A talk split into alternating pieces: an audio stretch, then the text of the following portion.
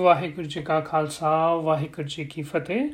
Gurbani classes for the youth ਦੇ ਵਿੱਚ ਆਪਾਂ ਜਪਜੀ ਸਾਹਿਬ ਦੀ ਬਾਣੀ ਦੀ ਵਿਚਾਰ ਨੂੰ ਡਿਸਕਵਰੀ ਸੀਰੀਜ਼ ਦੇ ਨਾਮ ਦੇ ਹੇਠ ਵਿਚਾਰਦੇ ਪਏ ਹਾਂ।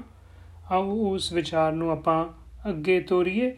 ਅੱਜ 25th 25ਵੀਂ ਪੌੜੀ ਨੂੰ ਸਮਝੀਏ। ਇੱਕ ਵਾਰੀ ਪਾਠ ਕਰ ਲੈਂਦੇ ਹਾਂ, ਫਿਰ ਮੀਨਿੰਗਸ ਕਰਾਂਗੇ। ਬਹੁਤਾ ਕਰਮ ਲਿਖਿਆ ਨਾ ਜਾਏ ਵੱਡਾ ਦਾਤਾ ਤਿਲ ਨ ਤਮਾਏ ਕੇਤੇ ਮੰਗੈ ਜੋਤ ਅਪਾਰ, ਕੇਤਿਆਂ ਗਣਤ ਨਹੀਂ ਵਿਚਾਰ, ਕੇਤੇ ਖਪਤ ਟੈ ਵੇਕਾਰ, ਕੇਤੇ ਲੈ ਲੈ ਮੁਕਰ ਪਾਹੇ, ਕੇਤੇ ਮੂਰਖ ਖਾਹੀ ਖਾਹੇ, ਕੇਤਿਆਂ ਦੁਖ ਭੂਖ ਸਤ ਮਾਰ ਇਹ ਪੇਦਾਤ ਤੇਰੀ ਦਾਤਾਰ। ਬੰਦ ਖਲਾਸੀ ਪਾਣੈ ਹੋਏ, ਹੋਰ ਆਖ ਨਾ ਸਕੈ ਕੋਈ ਜੇ ਕੋ ਖਾਇਕ ਆਖਣ ਪਾਏ, ਉਹ ਜਾਣੈ ਚੇਤੀਆਂ ਮੁਖਾਏ। ਆਪੇ ਜਾਣੈ, ਆਪੇ ਦੇ, ਆਖੇ ਸੇਭੇ ਕੇ ਕੇ। ਜਿਸਨੂੰ ਬਖਸ਼ੇ ਸਿਫਤ ਸਾਲਾ, ਨਾਨਕ ਪਾਤਸ਼ਾਹੀ ਪਾਤਸ਼ਾਹ ਸੋ ਪਿਛਲੀ ਪੌੜੀ ਦੀ ਲਾਸਟ ਲਾਈਨ ਦੇ ਵਿੱਚ ਇੱਕ ਵਰਡ ਆਇਆ ਸੀ ਨਾਨਕ ਨਦਰੀ ਕਰਮੀ ਦਾਤ ਕਰਮੀ ਵਰਡ ਜਿਹੜਾ ਸੀ ਉਹਦੀ ਆਪਾਂ मीनिंग ਕੀਤੀ ਸੀ ਵੀ ਕਰਮ ਦਾ ਮਤਲਬ ਹੁੰਦਾ ਹੈ ਬਖਸ਼ਿਸ਼ ਰੱਬ ਜੀ ਦੀ ਮਿਹਰ ਚਾਹੇ ਇੰਗਲਿਸ਼ ਵਿੱਚ ਨੂੰ ਆਪਾਂ ਗ੍ਰੇਸ ਵੀ ਕਹਿ ਲੈਂਦੇ ਬਲੇਸਿੰਗ ਕਹਿ ਸਕਦੇ ਹਾਂ ਸੋ ਉਸੇ ਹੀ ਵਰਡ ਨੂੰ ਐਸ ਪੌੜੀ ਦੇ ਵਿੱਚ, ਸ਼ੁਰੂ ਦੇ ਵਿੱਚ ਫੇਰ ਗੁਰੂ ਪਾਤਸ਼ਾਹ ਨੇ ਵਰਤਿਆ ਤੇ ਕਹਿੰਦੇ ਹਨ, ਬਹੁਤਾ ਕਰਮ ਲਿਖਿਆ ਨਾ ਜਾਏ। ਕਹਿੰਦੇ ਹਨ, ਰੱਬ ਜੀ ਦੀਆਂ ਇੰਨੀਆਂ ਬਖਸ਼ਿਸ਼ਾਂ ਹਨ, ਇੰਨੀਆਂ ਬਲੇਸਿੰਗਸ ਹਨ ਸਾਨੂੰ ਕਿ ਲਿਖਿਆ ਨਾ ਜਾਏ, ਮਤਲਬ ਉਹਨਾਂ ਦਾ ਕੋਈ ਹਿਸਾਬ ਹੀ ਨਹੀਂ ਕੀਤਾ ਜਾ ਸਕਦਾ। ਵੱਡਾ ਦਾਤਾ, ਤਿਲ ਨਾ ਤਮਾਏ। ਕਹਿੰਦੇ, ਮੈਨੂੰ ਲੱਗਦਾ ਹੈ ਕਿ ਰੱਬ ਜੀ ਸਭ ਤੋਂ ਵੱਡੇ ਦਾਤਾਰ ਨੇ, ਗਿਵਰ ਨੇ। ਉਹ ਸਾਰੀਆਂ ਚੀਜ਼ਾਂ ਸਾਨੂੰ ਗਿਫਟਸ ਕਿੰਨੀਆਂ ਦਿੰਦੇ ਨੇ। ਦਿਲ ਨਾ ਤਮਾਏ। ਤਮਾਏ ਹੁੰਦਾ ਹੈ ਲਾਲਚ। ਕਹਿੰਦੇ ਉਹਨਾਂ ਨੂੰ ਤਿਲ ਮਤਲਬ ਕਿ ਛੋਟਾ ਜਿਹਾ ਵੀ ਥੋੜਾ ਜਿਹਾ ਵੀ ਲਾਲਚ ਨਹੀਂ ਹੈ।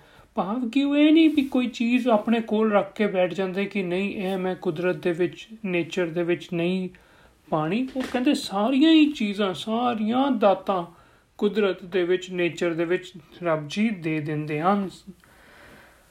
ਕੀਤੇ ਮੰਗੈ ਜੋਤ ਅਪਾਰ। ਕੀਤੇ ਦਾ ਮਤਲਬ ਇਹ ਵਰਡ ਰਿਪੀਟ ਹੋਇਆ ਇੱਥੇ ਇਸ ਪੌੜੀ ਦੇ ਵਿੱਚ। ਕੀਤੇ ਮਤਲਬ ਕਈ ਜਣੇ, ਕਈ ਲੋਕ। ਅੱਛਾ, ਕੀਤੇ ਨੂੰ ਹੁਣ ਅਸੀਂ ਇੱਕ ਹੋਰ ਸੈਂਸ ਵਿੱਚ ਵੀ ਲੈ ਸਕਦੇ ਹਾਂ। ਜੇ ਆਪਣੇ ਆਪ ਉੱਤੇ ਕੋਈ ਗੱਲ ਲਗਾ ਕੇ ਕਰੀਏ ਨਾ, ਬਜਾਏ ਕਿ ਕਿਸੇ ਹੋਰ ਦੀ ਗੱਲ ਕਰਨ ਦੇ, ਤੇ ਕੀਤੇ ਨੂੰ ਅਸੀਂ ਕਈ ਵਾਰੀ ਵੀ ਕਹਿ ਸਕਦੇ ਹਾਂ। ਦੇਖੋ, ਮੈਂ ਸਮਝਾਣਾ ਕਿਵੇਂ? ਕੀਤੇ ਮੰਗੈ ਜੋਤ ਅਪਾਰ, ਕਈ ਜੋਧੇ ਕਈ ਬੜੇ ਬੜੇ ਸਕਸੈਸਫੁਲ ਲੋਕ ਸਾਰਾ ਟਾਈਮ ਮੰਗਦੇ ਰਹਿੰਦੇ ਹਨ। ਤੇ ਜੇ ਆਪਣੇ ਤੇ ਲਗਾਈ, ਤੇ ਕਈ ਵਾਰੀ ਅਸੀਂ ਵੀ ਕੁਝ ਨਾ ਕੁਝ ਮੰਗਦੇ ਰਹਿੰਦੇ ਹਾਂ। ਹੂੰ?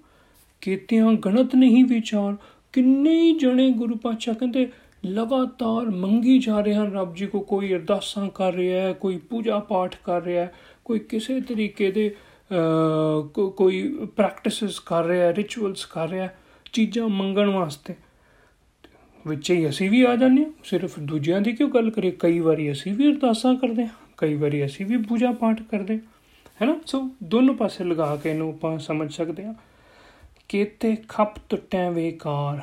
ਕਹਿੰਦੇ ਕਈ ਜਣੇ ਤੇ ਅਸੀਂ ਵੀ ਕਈ ਵਾਰੀ ਮੰਗ ਮੰਗ ਕੇ ਖੱਪ ਜਾਂਦੇ ਹਾਂ। ਫਰਸਟ੍ਰੇਟ ਵੀ ਹੋ ਜਾਂਦੇ ਹਾਂ। ਲਗਾਤਾਰ ਨਾਨ ਸਟਾਪ ਮੰਗੀ ਜਾਂਦੇ ਹਾਂ। ਕਿਤੇ ਲੈ ਲੈ ਮੁੱਕਰ ਪਾਹੇ। ਤੇ ਕਦੀ ਕਦੀ ਅਸੀਂ ਕੀ ਕਰਦੇ ਹਾਂ? ਲੈ ਕੇ ਸਾਨੂੰ ਕੋਈ ਚੀਜ਼ ਮਿਲ ਵੀ ਜਾਂਦੀ ਹੈ ਦਾਤ, ਅਸੀਂ ਭੁੱਲ ਹੀ ਜਾਂਦੇ ਹਾਂ।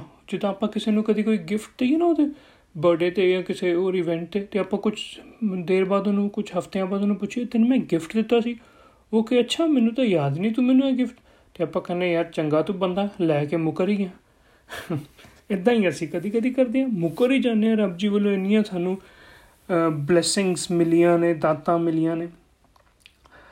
ਕੀਤੇ ਮੂਰਖ ਖਾਹੀ ਖਾਹੇ। ਤੇ ਕਈ ਮੂਰਖ ਇਦਾਂ ਦੇ ਨੇ ਜਿਹੜੇ ਉਹ ਬਲੇਸਿੰਗਸ ਨੂੰ ਵਰਤੀ ਤਾਂ ਜਾ ਰਹੇ ਨੇ, ਪਰ ਭੁੱਲ ਹੀ ਜਾਂਦੇ ਨੇ ਕਿ ਮਿਲੀਆਂ ਕਿੱਥੋਂ ਨੇ ਇਹ ਬਲੇਸਿੰਗਸ ਹੁਣ ਦੇਖੋ ਬਲੇਸਿੰਗਸ ਦੀ ਜਦੋਂ ਗੱਲ ਕਰੀਏ, ਦਾਤ ਦੀ ਗੱਲ ਕਰੀਏ, ਤੇ ਸਾਡੇ ਧਿਆਨ ਦੇ ਵਿੱਚ ਆਮ ਤੌਰ ਤੇ ਕੀ ਆਉਂਦੀਆਂ ਨੇ, ਕਿਹੋ ਜੀਆਂ ਦਾਤਾਂ ਆਉਂਦੀਆਂ? ਇਹ ਅਸੀਂ ਸੋਚਦੇ ਹਾਂ ਵੀ ਹਾਂ, ਦੇਖੋ, ਰੱਬ ਜੀ ਨੇ ਸਾਨੂੰ ਅੱਛੀ ਹੈਲਥ ਦਿੱਤੀ ਹੈ, ਸੋਹਣਾ ਸਰੀਰ ਦਿੱਤਾ ਹੈ ਰਿਲੇਸ਼ਨਸ਼ਿਪਸ ਦਿੱਤੀਆਂ ਨੇ ਪੈਰੈਂਟਸ ਨੇ ਫਰੈਂਡਸ ਨੇ, ਹੋਰ ਰਿਲੇਸ਼ਨਸ਼ਿਪਸ ਨੇ, ਹੈ ਨਾ? ਤੇ ਧਨ, ਦੌਲਤ, ਪੈਸਾ ਹੈ, ਕੋਈ ਕੋਈ ਕਾਰ ਹੈ, ਕੋਈ ਘਰ ਹੈ, ਇਹ ਸਾਰੀਆਂ ਚੀਜ਼ਾਂ ਆਪਸੀ ਆਮ ਤੌਰ ਤੇ ਬਲੇਸਿੰਗਸ ਜਾਂ ਦਾਤ ਸਮਝਦੇ ਆ ਰੱਬ ਜੀ ਵੱਲੋਂ ਦਿੱਤੀਆਂ।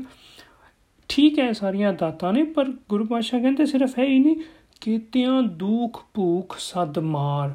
ਕਈਆਂ ਨੂੰ ਦੁੱਖ ਤੇ ਭੁੱਖ ਵੀ ਮਿਲਦੇ ਹਨ ਭਾਵ ਗਰੀਬੀ ਵੀ ਹੈ ਕਈਆਂ ਕੋਲ ਕਈਆਂ ਕੋਲ ਸਾਰੇ ਲਗਜ਼ਰੀਜ਼ ਨਹੀਂ ਮਿਲਦੀਆਂ ਉਹਨਾਂ ਨੂੰ ਪਰ ਕਹਿੰਦੇ ਹਨ ਇਹ ਬੇਦਾਤ ਤੇਰੀ ਦਾਤਾਰ ਇਹ ਦੁੱਖ ਤਕਲੀਫਾਂ ਵੀ ਨੇ ਨਾ ਜਿਹੜੇ ਇਹ ਵੀ ਰੱਬ ਜੀ ਤੁਹਾਡੀ ਹੀ ਦਿੱਤੀ ਹੋਈ ਬਲੇਸਿੰਗ ਹੈ ਇਹਨੂੰ ਹੁਣ ਮੈਂ ਥੋੜਾ ਜਿਹਾ ਹੋਰ ਡਿਟੇਲ ਦੇ ਵਿੱਚ ਨਾ ਐਂਡ ਤੇ ਸਮਝਾਵਾਂਗਾ ਅੱਜ ਦਾ ਜਦੋਂ ਆਪਾਂ ਮੈਸੇਜ ਲਵਾਂਗੇ ਹੁਣ ਆਪਾਂ ਥੋੜਾ ਜਿਹਾ ਐਸੇ ਪੌੜੀ ਦੇ ਅਗਲੇ मीनिंग ਸਮਝ ਲਈਏ ਪਹਿਲਾਂ ਬੰਦ ਖਲਾਸੀ ਪਾਣਾ ਹੋਏ।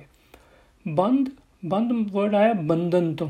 ਬੰਧਨ ਮਤਲਬ ਕਿ ਕੋਈ ਐਂਟੈਂਗਲਮੈਂਟ ਸੋ, ਖਲਾਸੀ ਹੁੰਦਾ ਉਹਦੇ ਤੋਂ ਛੁਟਕਾਰਾ ਸੋ, ਇੱਥੇ ਬੰਦ ਖਲਾਸੀ ਕਿਹੜੇ ਬੰਧਨ ਦੀ ਗੱਲ ਹੋ ਰਹੀ ਹੈ? ਇੱਥੇ ਅਟੈਚਮੈਂਟ ਹੈ ਨਾ ਜਿਹੜੀ ਸਾਨੂੰ ਮਟੀਰੀਅਲਿਸਟਿਕ ਚੀਜ਼ਾਂ ਨਾਲ ਉਹਦੀ ਗੱਲ ਕਰ ਰਹੇ ਹਾਂ। ਅਸੀਂ ਮੰਗਦੇ ਕਿਉਂ ਹਾਂ? ਕਿਉਂ ਅਸੀਂ ਅਰਦਾਸਾਂ ਕਰਦੇ ਹਾਂ? ਕਦੀ ਸੋਚੋ। ਅਸੀਂ ਕੋਈ ਨਾ ਕੋਈ ਮਟੀਰੀਅਲਿਸਟਿਕ ਚੀਜ਼ ਦੀ ਸਾਡੀ ਮੰਗ ਹੁੰਦੀ ਹੈ ਆਮ ਤੌਰ ਤੇ। ਤੇ ਉਸ ਚੀਜ਼ ਦੇ ਨਾਲ ਸਾਡੀ ਹੁੰਦੀ ਹੈ ਅਟੈਚਮੈਂਟ ਗੁਰੂ ਪਾਸ਼ਾ ਕਹਿੰਦੇ, ਮੰਗੀ ਜੋ ਮੰਗੀ ਜੋ ਭਾਵੇਂ ਜਿੰਨੇ ਮਰਜ਼ੀ ਕਦੀ ਕਦੀ ਅਸੀਂ ਕਹਿ ਲੋ ਮੰਗਦੇ ਮੰਗਦੇ ਤਕਲੀਫ ਵਿੱਚ ਵੀ ਆ ਜਾਂਦੇ ਆ ਕਦੀ ਕੋਈ ਚੀਜ਼ ਮਿਲ ਜਾਂਦੀ ਹੈ, ਕਦੀ ਕੋਈ ਚੀਜ਼ ਨਹੀਂ ਵੀ ਮਿਲਦੀ ਸਾਨੂੰ। ਪਰ ਇਹ ਜਿਹੜੀ ਸਾਡੀ ਅਟੈਚਮੈਂਟ ਹੈ ਨਾ ਉਸ ਮਟੀਰੀਅਲਿਸਟਿਕ ਚੀਜ਼ ਨਾਲ, ਉਹ ਉਦੋਂ ਦੂਰ ਹੋਏਗੀ, ਕਿਵੇਂ ਦੂਰ ਹੋਏਗੀ? ਬੰਦ ਖਲਾਸੀ ਪਾਣਾ ਹੋਏ। ਜਦੋਂ ਅਸੀਂ ਪਾਣੇ ਨੂੰ ਸਮਝਾਂਗੇ। ਔਰ ਪਾਣੇ ਦਾ ਮਤਲਬ ਹੈ ਇੱਥੇ ਰੱਬ ਜੀ ਦੇ ਲਾਜ਼ ਆਫ ਨੇਚਰ ਨਿਯਮ ਜਿਹੜੇ ਨੇ ਹੁਕਮ ਜਿਹਨੂੰ ਆਪਾਂ ਸਮਝਿਆ ਹੋਇਆ। ਸੋ ਹੁਕਮ ਨੂੰ, ਨਿਯਮਾਂ ਨੂੰ ਸਮਝ ਕੇ ਹੀ ਇਹ ਅਟੈਚਮੈਂਟ ਤੋਂ ਜਿਹੜਾ ਹੈ ਅਸੀਂ ਛੁਟਕਾਰਾ ਪਾ ਸਕਦੇ ਹਾਂ। ਹੋਰ ਆਂਖ ਨਾ ਸਕੈ ਕੋਈ ਕੋਈ ਵੀ ਹੋਰ ਤਰੀਕਾ ਨਹੀਂ ਹੈ, ਨਾ ਹੀ ਕੋਈ ਦੱਸ ਸਕਦਾ ਹੈ ਕਿ ਇਹ ਬੰਦਨਾ ਤੋਂ ਖਲਾਸੀ ਕਿਵੇਂ ਪਾਈ ਜਾ ਸਕਦੀ ਹੈ। ਜੇ ਕੋ ਖਾਇਕ ਆਖਣ ਪਾਏ।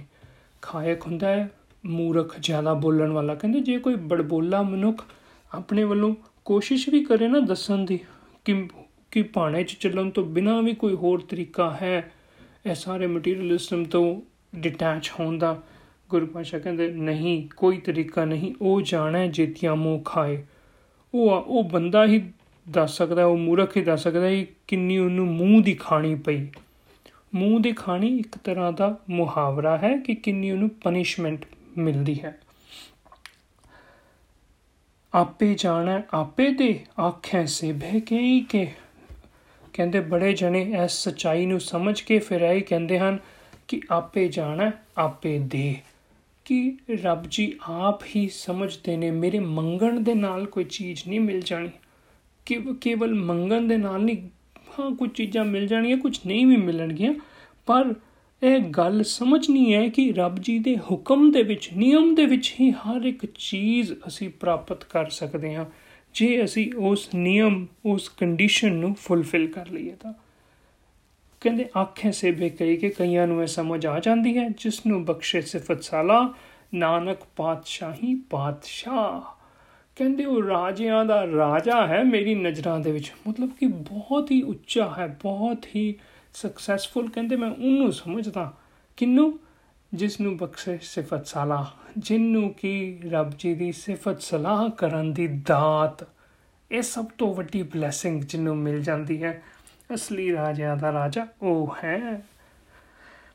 ਅਜਿੰਦੇ ਜਿਹੜਾ ਅਸੀਂ ਮੈਸੇਜ ਲਈ ਅੱਜ ਦੀ ਇਸ ਪੌੜੀ ਦੇ ਵਿੱਚੋਂ ਮੈਂ ਸੋਚਦਾ ਸੀ, ਇਹ ਇਹ ਵਾਲੀ ਜਿਹੜੀ ਪੰਕਤੀ ਆਈ ਹੈ, ਕੀਤਿਆਂ ਦੁੱਖ ਭੂਖ ਸਦਮਾਰ ਇਹ ਵੀ ਦਾਤ ਤੇਰੀ ਦਾਤਾਰ ਇੰਦੇ ਚੋਂ ਇੱਕ ਗੱਲ ਸਮਝੀਏ।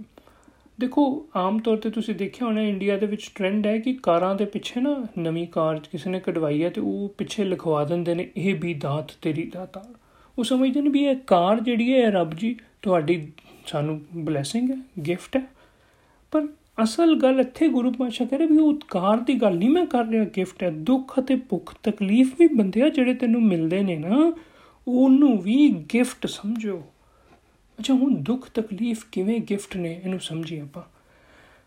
ਹੁਣ ਆਪਾਂ ਕੋਈ ਵੀ ਕੋਰਸ ਕਰਦੇ ਆ ਜਾਂ ਜਦੋਂ ਸਕੂਲ ਦੇ ਵਿੱਚ ਸੀ ਪੜਨ ਪੜਦੇ ਸੀ ਆਪਾਂ, ਤੇ ਸਾਡੇ ਐਗਜ਼ਾਮਸ ਹੁੰਦੇ ਸੀ ਉਦੋਂ।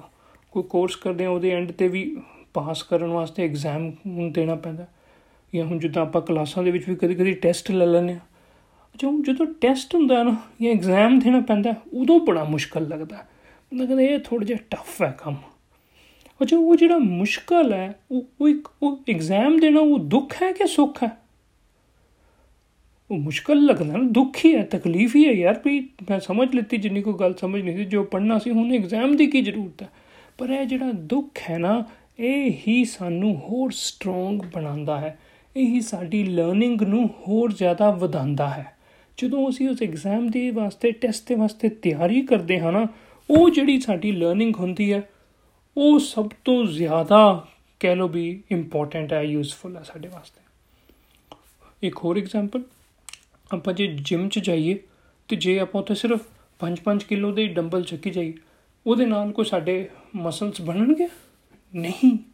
ਮਸਲਸ ਤਾਂ ਸਾਡੇ ਉਦੋਂ ਬਣਨਗੇ ਜਦੋਂ ਅਸੀਂ ਆਪਣੇ ਆਪ ਨੂੰ ਸਟ੍ਰੈਚ ਕਰਾਂਗੇ।